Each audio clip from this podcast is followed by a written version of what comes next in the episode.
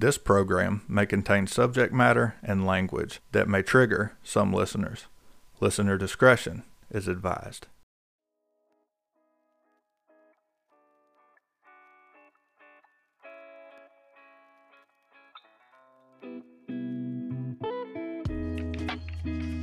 Hello and welcome to another episode of the Thunder Podcast, a mental health podcast. I'm your host and Thundercat, Shelton Fisher, and I'm so glad that you could join me today. Guys, gals, and non binary pals, welcome to the 10th episode of the Thunder Podcast. I cannot thank you enough for your support, um, and I really appreciate you tuning in and just being a part of this. Um, I'm actually sticking with this longer than I anticipated, so but today, I hope you brought your sledgehammers because we are going to be deconstructing things. What exactly? Religion, of course. It's the only thing there is to deconstruct. But before we get into all that, um, but before we get into all that, um,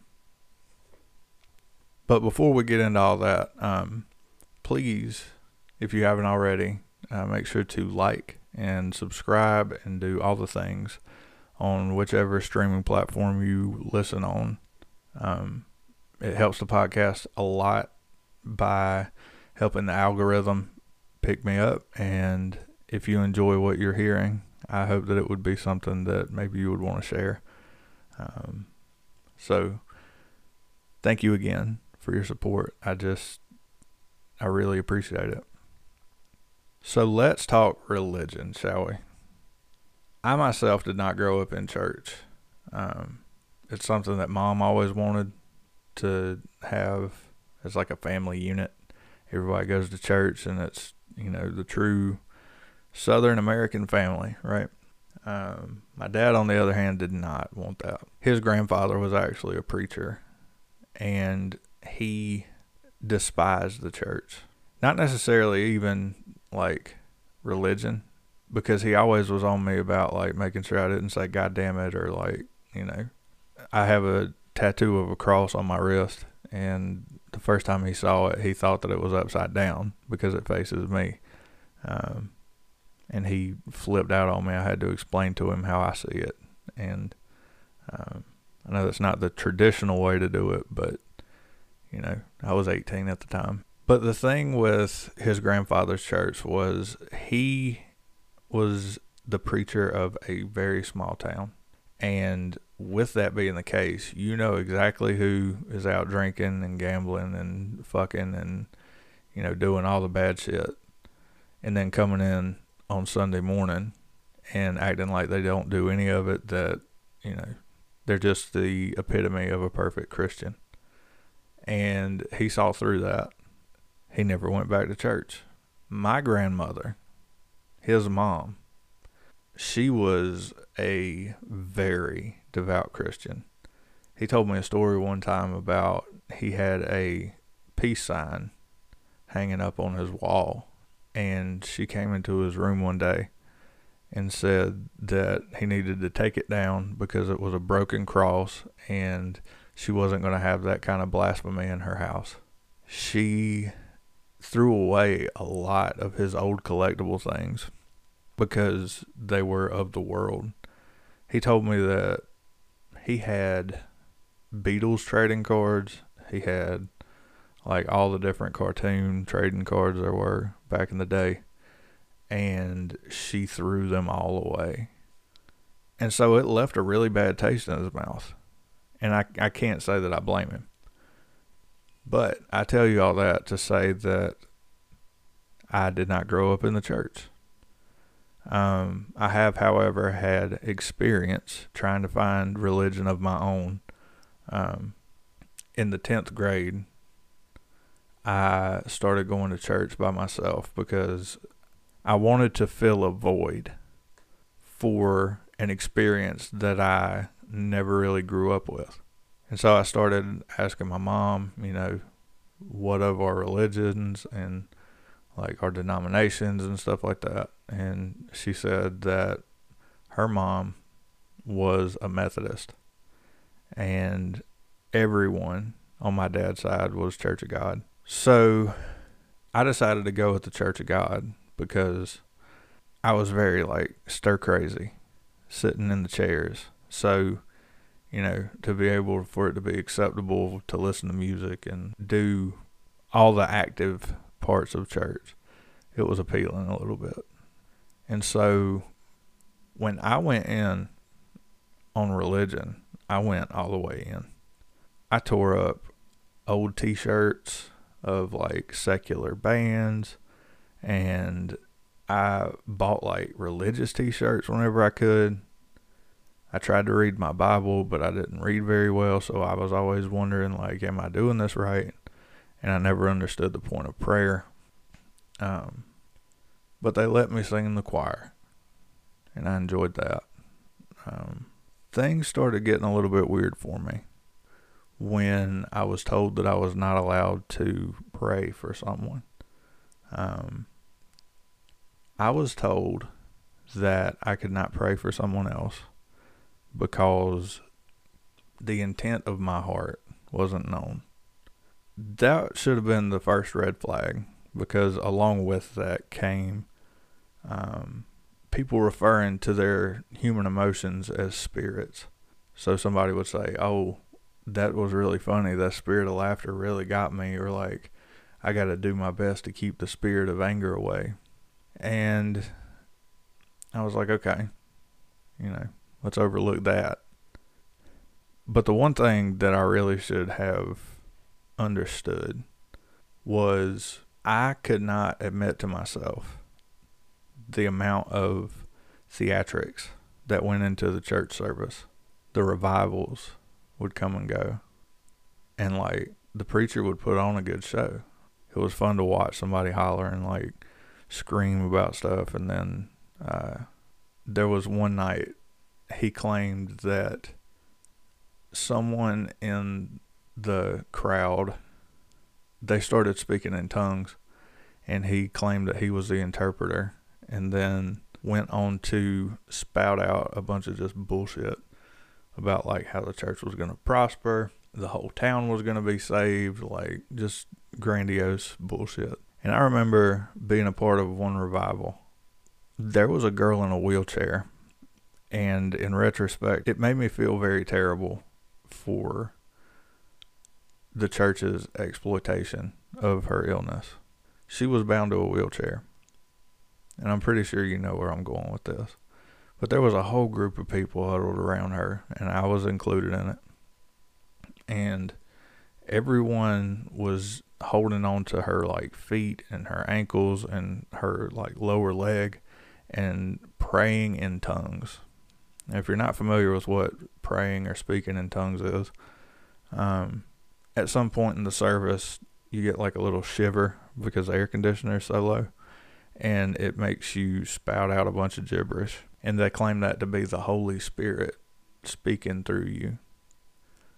Um, but we were hanging on to this girl's legs, and we were all praying in tongues. And the look of just upset on her face, it actually like hit me harder than the service did. There was one day, and I remember it was a Friday because I was going to spend the night at my brother's house um, my dad, he had been laid off and he did a lot of drinking on his his time off, and I tried to talk him into going to a service on um, on that Sunday. And he got very mad at me and he was like, I need you to understand that I am not and will not ever be going to church, not with you, not with your mama. I am not going. And I had done all the things on the checklist. It's the classic case of thinking that you have something that is immaculate that you want to share with other people. And no matter what, being declined. Even after praying, even after fasting, even, you know, whatever religious ritual you're trying to do, um, sometimes it's just not going to happen. I remember I got into the car and I was fuming. I was angry. And I started punching the dash of the car. And I was just so angry. I was like, fuck you. Fuck just the ignorance. I don't understand why you can't do this one thing for me. And I never went back to church after that, um, or at least not that particular church. But it did rattle my faith. You know, any other time I think after that experience, if I went to church, it was either for a choir festival or to spend time with my girlfriend, who is now my wife.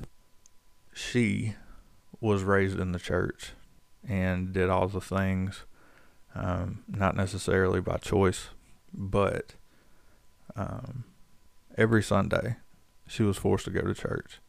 And I started to catch on that if I went to church on Sundays, that would be time outside of school that we could spend together.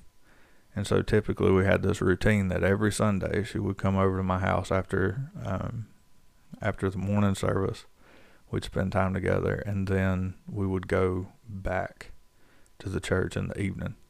And you know, I just kind of sat in the back. There was always been a part of me that wanted to believe and there was always a part of me that always wanted to have a spiritual guide to um, help me understand life better. I always thought that church might help with that. And you know, growing up in North Carolina, everybody goes to church just about, especially people in high school, you know, because they're still having to follow sort of in suit with what their parents are doing. Um, so I was always wondering, like, what am I missing? And it's like the more and more I examined, the more I realized just how theatrical everything was. There's a preacher who's talking about they grew up poor, and like dirt poor, and you know, raised off the mill hill, as they like to say down here. And then they talk about how like God redirected their lives to be a man of God and to be a servant. And you know, don't get me wrong, along with that, I tried to read my Bible, but even that necessarily wasn't the best thing for me to do. I was always told that you had to read from the King James Version because that's the only version that is accepted by God. Um, that the other versions of the Bible were written by Wiccans and um, just a bunch of crazy shit. But I had a very general understanding of the Bible in the sense that I knew the stories in the Old Testament. And you know, I had a pretty basic understanding of the New Testament, the story of Jesus, his teachings, the things that he wanted people to do. And what I can tell you about the Bible in my experience is this the Old Testament, in my opinion, boils down to a bunch of Aesop's fables written for a different time and location. They teach you how to be a good person. They teach patience. They teach overcoming odds. They teach determination. Things like that.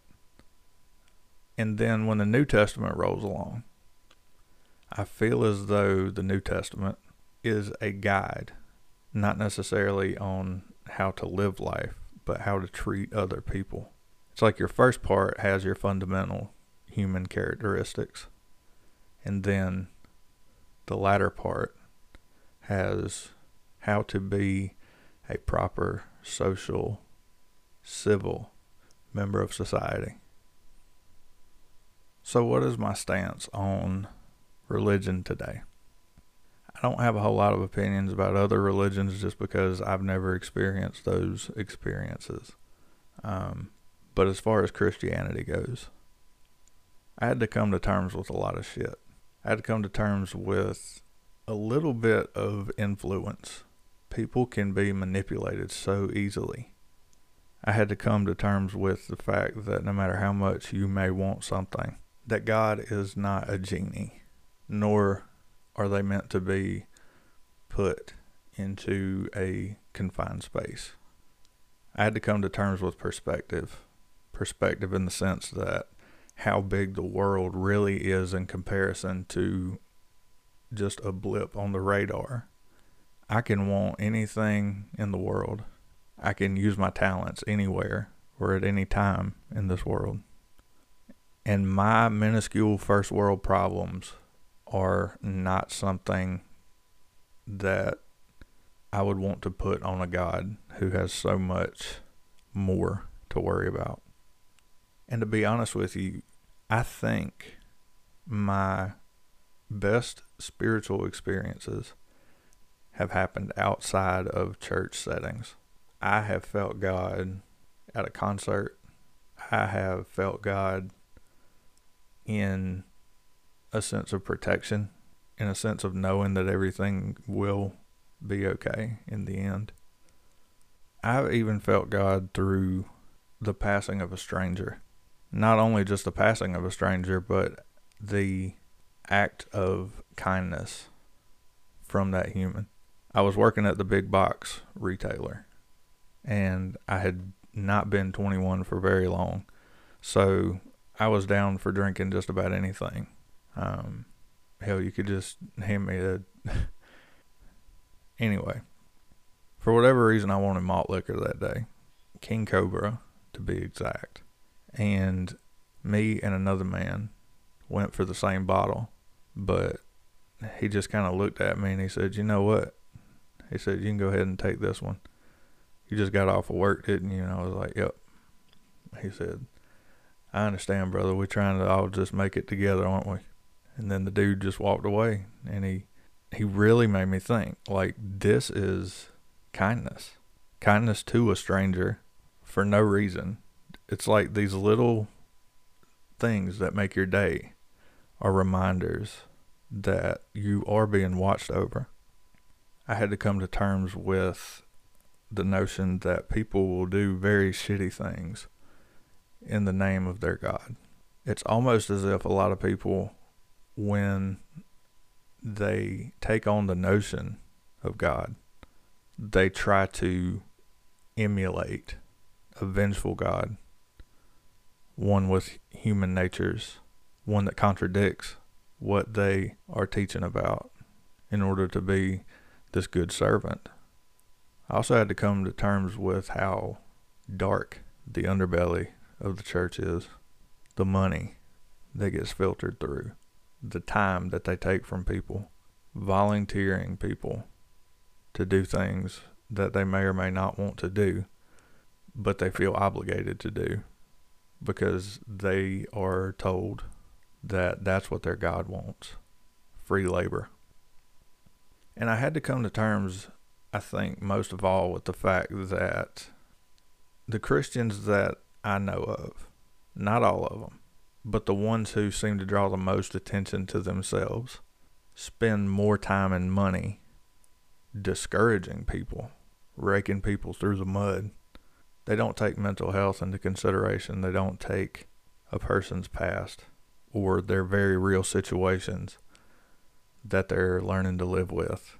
They're not taking any of that into consideration in my opinion, it's very much like they just want a gold star on this heavenly bulletin board so that they can count up how many stars are on their name tag when they get to the pearly gates. There's one church here. Um, I live just outside of Charlotte. And there's one church here that bought land next to an abortion clinic. I don't know if they bought it or if they rent the space or what have you, but they occupy this space every weekend with a full on like pop up stage and very loud speakers and like just very theatrical and dramatic and just ridiculous shows of just idiocy right next to an abortion clinic. They think that they're screaming and hooting and hollering and, you know, all their thoughts and prayers are going to deter people from going into the clinic no matter what they're there for, whether it's a mammogram, whether it's a OBGYN consult, whether it's for safe health care. Their mission is to save the lost at all cost. To be honest with you, I didn't necessarily come to terms with a real God, so to speak, um, until I started going to AA. And um, I've told that whole story in a few previous episodes back. Um, but there is a part in the Alcoholics Anonymous Big Book that explain God as whoever or whatever you want it to be, no matter like how powerful or how you want to emulate this God. It's a higher power that helps you to flesh things out, to talk things over with. And it seems as though you're talking to yourself, but in a way you kind of are. Because sometimes when you hear things as you are saying them, sometimes some sort of sense kicks in as to whether you're making a good or a bad call. When I read that, it opened my eyes to a new opportunity. I have to believe in myself. And I have to follow sort of the signs of the world to construct my life around. I don't believe in church. I don't believe in Christianity or whatever form of evangelicalism that has taken over. I consider myself to be a spiritualist, in tune with myself, in tune with um, how things are in this social, political, technological climate that we're in now. I feel as though since becoming more spiritual, I have a better sense of who people are and a willingness to learn about new types of people or, you know, another culture that I'm not familiar with. Um, it's helped me to branch out and meet a lot of cool people, to help a lot of cool people. And I can honestly say that I'm living a better, more healthy life for it. I can stay in tune with my body and my mind and how I feel and whether I'm communicating things as I should. I can learn whenever I need to hit the e stop and say enough is enough. And I can't physically or mentally take any more. And it helps me to be more empathetic to people outside of my own situation. Do I lose my cool sometimes? Absolutely. I feel as though that's sort of an inevitability in life. But as far as my beliefs and my morals and my sense of right and wrong is concerned, I have a pretty good understanding of how to put myself in someone else's shoes. Sometimes it can get you into trouble, but a lesson can be learned in that as well. A lesson in boundaries. There are so many people who are traumatized by religious figures, denominations, within Christianity. Um, and just the sheer thought alone of eternal damnation over understanding your own humanity. If you're listening to this and you've experienced this type of trauma, first of all, I want to say that I'm very sorry that you had to endure it. No one should be forced to deny themselves to gain better understanding of the world. And I'm sorry that you were taught the opposite. This isn't the only time that I want to touch on this, really, um, because I could go on and on for days about my feelings towards the church and, you know, whatever other religious aspects of my life. But I think that this episode should serve more so as a stance of understanding um, from both myself and you, the listener. I want to provide a safe space, a space to healthily talk about your problems and your issues and your gripes with life or the world or whatever hand you've been dealt. You are allowed to feel those feelings. You are allowed to express those feelings in whatever way you need to. There is life beyond religious trauma, and it may seem like a very long road to have to go down, but you can be healed from this trauma. I want to thank you so much for tuning in and uh, giving me a listen this week. Um, y'all are very special to me, and I enjoy so very much seeing your posts on Facebook and Instagram. It just it makes my day. So I'll remind you again to make sure that wherever you're listening to this, uh, make sure that you follow and like and share and do all the things. That way, the algorithm can try to pick me up and put me down somewhere in a few other related program search bars. Y'all support means lot. And so I want to thank you again. If you need me, you know where to find me. My handles for Instagram and TikTok are at Thunder Podcat, all one word. Following there, it lets you sort of in the loop of things as they happen in my life. Um, new episodes that are coming out every Sunday. Be good to yourself. Make sure you're drinking some water. Make sure that you're eating good food. Make sure that you are living to the best of your ability and valuing yourself. Remember that you are enough and that if no one else has told you, I love you.